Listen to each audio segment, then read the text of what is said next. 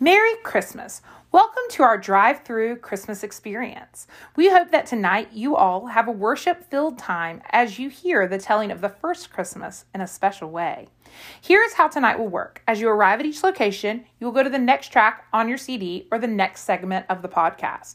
You will hear a telling of the Christmas story in your vehicle as you drive slowly past each scene along the way. Let's begin.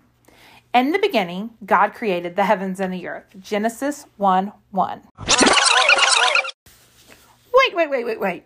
We won't start at the very beginning of the Bible. We don't have time for that. Let's begin again. In the beginning was the Word, and the Word was with God, and the Word was God. He was in the beginning with God. All things were made through him, and without him, not anything made that was made. In him was life, and the life was the light of men. The light shines in the darkness, and the darkness has not overcome it. So hold up. Who's the Word? He was there at the beginning. His life is like the light to men? What does this have to do with Christmas? Jesus is the Word. He has always been. Tonight's story is about his earthly life, its beginning, and its apparent ending, and what that means for us now. Jesus personifies light. He brings light to the darkness. Light shows us the way. Light keeps us from stubbing our toe in the dark. Light allows us to see. Light guides our way. Jesus is the Word of God, and this is his story.